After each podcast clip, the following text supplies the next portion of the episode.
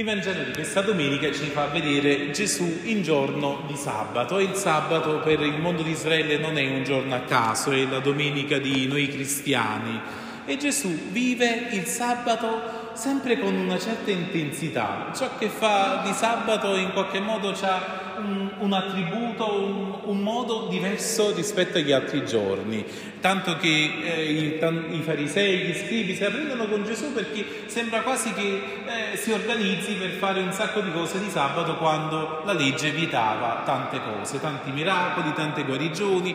Gesù le fa di sabato, tanto gli vanno a dire: senti, ma non dovresti fare niente, perché lo fai di sabato? Il sabato per Israele è il giorno della memoria della Pasqua, di essere salvati, che c'è una liberazione che il popolo ha ricevuto, e Gesù continua a liberare tante persone dalle loro malattie, dai loro problemi, dalle loro difficoltà, e sembra che oggi anche in questo Vangelo Gesù stia compiendo una liberazione che forse non vediamo in modo visibile, non è un miracolo, ma è una liberazione dai nostri schemi, dal nostro modo di vivere. Tante volte è più difficile, perché se devi chiedere un miracolo forse potresti essere tipo lotteria, fortunato tra quelli lì che lo ricevono, ma la liberazione dal proprio modo di vivere, questa è molto più difficile. Tanto che Gesù appunto viene invitato a pranzo da uno dei capi dei farisei, questi pranzi potremmo dire tutti di elite, tutti chic, quelle cose tutte belle e preparate, dove potevano partecipare solo quelli di quella casta. Tanto che i farisei, ci dice il Vangelo di Luca, che stavano lì e stavano a osservarlo. Potremmo vedere proprio quasi un po' una luce che sta su Gesù, un occhio di bue puntato su di lui, e tutti questi farisei che vedono come si comporta, se lava il bicchiere, se si lava le mani, se fa un sacco di cose, un sacco di pratiche, per vedere se è bello, ortodosso, cattolico, oppure se è un po' è un ruspante di questi, no? Un contadino così. Però Gesù fa una cosa: diceva agli invitati una parabola, notando come sceglievano i primi posti.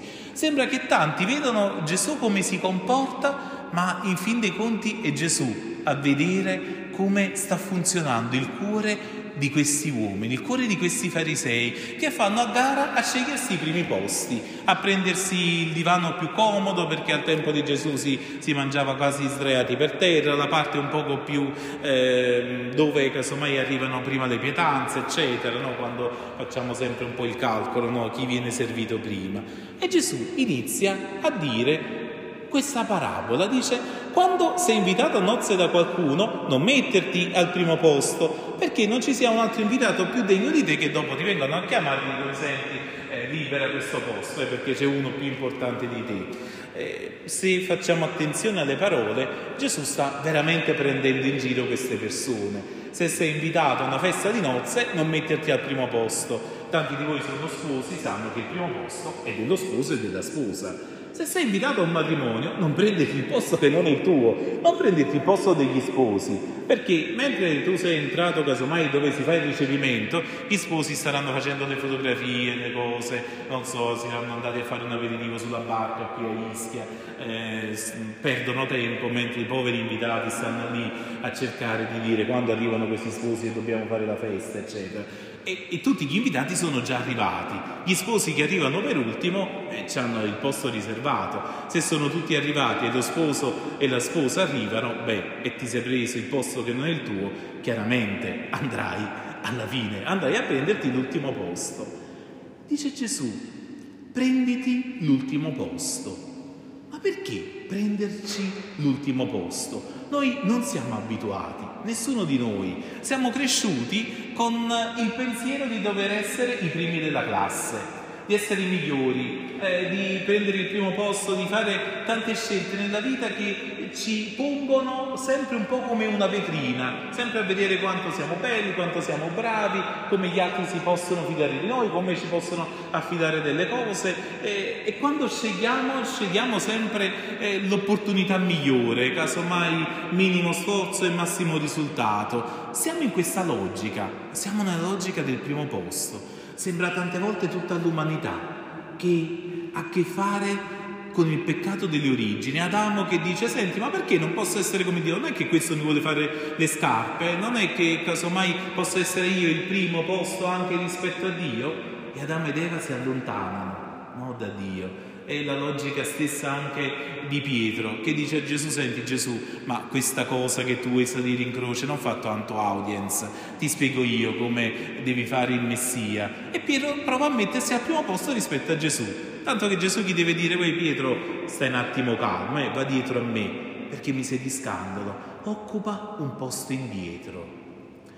E tante volte noi ci scegliamo il posto perché pensiamo che il posto dica di noi. Mi scelgo il posto perché così vengo rispettato da questo, da quell'altro, mi prendo un posto e me lo scelgo io, perché questo in qualche modo dice del valore della mia vita. Casomai posso screditare se prendo un posto un po' indietro. E ci sembra un po' strano che Gesù ci chieda di prendere l'ultimo posto, sembra quasi che ci dica: guarda, non vale a niente, prenditi l'ultimo posto perché sei una schifezza. Gesù non dice questo. Gesù ti dice: prenditi l'ultimo posto, affinché ci sia qualcuno che vedendoti ti faccia andare avanti, cioè ti faccia riscoprire la tua bellezza. Noi tante volte viviamo poco l'umiltà perché pensiamo che gli altri ci debbano dare il valore. E invece qui Gesù ci dice: prenditi l'ultimo posto. Ma l'ultimo posto di chi è? L'ultimo posto, se ci pensiamo bene, è proprio di Dio. Adamo, Pietro, un sacco di gente, tutti noi potremmo credere che Dio si prende il primo posto, che voglia essere il migliore nei nostri confronti. Ma chi è Gesù se non colui che è sceso dal cielo, si è incarnato per farsi nostro servo? È lui che ha preso l'ultimo posto dicendoci: non sono venuto per essere servito, ma per servire e dare la vita per il mondo. È lui allora che si fa ultimo per poterci servire, e chi si fa ultimo vede tutti gli altri davanti a sé, può godere della gioia dell'incontro degli altri. Quando sei il primo della fila non vedi nessuno dietro a te, ti perdi lo spettacolo, il dono, i talenti che il Signore dà agli altri. Se invece stai un passo indietro vedi quanta ricchezza e quanta bellezza c'è negli altri. Quante cose ci perdiamo perché cadiamo nella superbia, come ascoltavamo nella prima lettura. Il libro del Siracide ci chiedeva di prendere e di cogliere l'umiltà, come l'umiltà accompagnata dalla mitezza rende il nostro cuore attento, ricco di tante cose belle. Allora Gesù ci dice: prenditi l'ultimo posto affinché qualcuno ti dica del tuo valore. Che bello, quante volte siamo arrabbiati con la vita e forse la rifiutiamo, la rigettiamo, siamo scontenti, e tante volte siamo scontenti delle scelte che abbiamo fatto noi, dei posti che ci siamo presi noi. Che bello, al contrario, invece, stare in questa libertà nei confronti di Dio, dove è Lui a dirti dove devi andare, e Lui a dirti qual è il tuo posto. Allora vivi in questa libertà, in questa semplicità, stare dove Lui mi mette. Questo mi fa stare in questa semplicità, mi fa stare nel dire: Signore, ma mi fido di te, perché cosa vuoi? Stare all'ultimo posto significa stare col Signore, ma capovolgendo la cosa è Gesù che, entrando nella festa di nozze della nostra vita, è Lui che si è messo all'ultimo posto nella nostra vita. Casomai se siamo qui, ha bussato un po' alla porta del nostro cuore con tanta semplicità, con tanto rispetto, con tanta umiltà, e casomai noi l'abbiamo fatto entrare, però non l'abbiamo messo subito evidentemente al primo posto, l'abbiamo iniziato a far entrare, vediamo se ci conviene, no? Stare con il Signore, vediamo se questa parola è veramente vera. E poi casomai abbiamo sperimentato la fedeltà di Dio, abbiamo scoperto quanto è bello lasciarci amare da Dio. E cosa abbiamo fatto? Abbiamo preso noi Gesù, che stava all'ultimo posto della nostra vita, e gli abbiamo detto noi a Lui: senti, ma vieni avanti, perché vale averti con me, perché vale sceglierti come sposo della mia vita. Casomai gli abbiamo dato proprio noi il primo posto, il posto dello sposo. Allora per questo Gesù aggiunge questa seconda parabola e dice proprio a quello lì che lo aveva invitato: senti, ma quando tu offri un pranzo o una cena, e non è quando dai un pranzo o una cena, Gesù usa il verbo quando offri, cioè quando regali qualcosa, quando vuoi fare un dono, quando vuoi amare, allora non chiamare le persone, i tuoi parenti, i tuoi amici, le persone che ti possono ricambiare.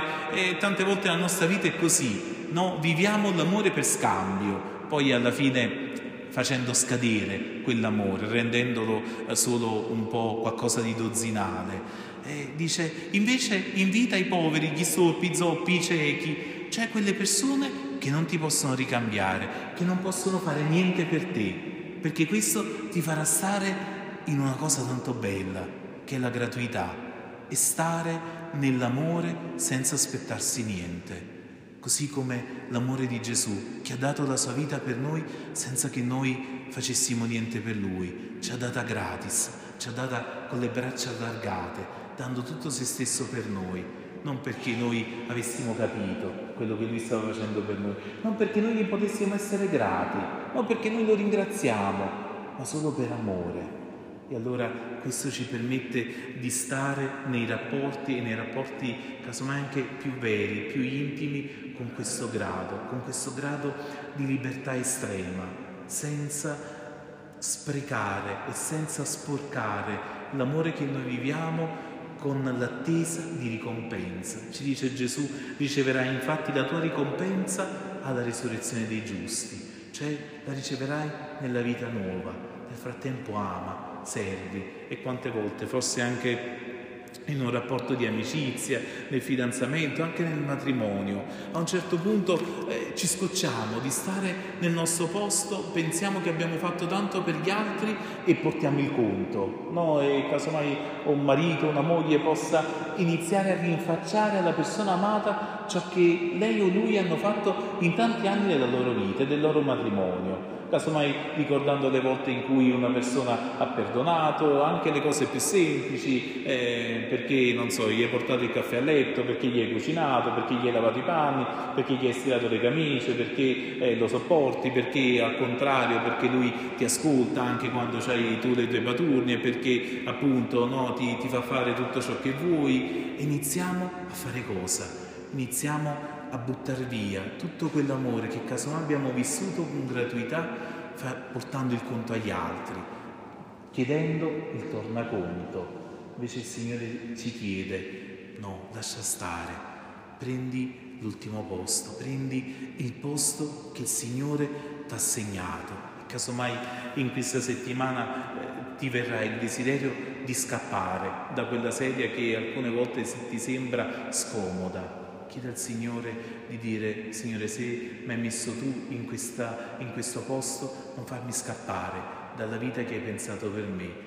Donami al contrario invece quella forza, quella luce per continuare a stare, sapendo che se vorrai portarmi avanti o indietro nel posto giusto, io ti do la disponibilità del mio cuore, affinché tu mi possa scegliere il posto che vuoi tu. Lascia che Dio ti metta lì dove la vita in questo momento ti sta ponendo, e allora avremo tanta serenità, avremo tanta luce, avremo un cuore sapiente, un cuore che non cade nella superbia, ma un cuore che si è fatto umile, che si è fatto mite, e da ogni posto dove la vita l'ha messo continua a amare, continua a servire per gratuità e non per scambio.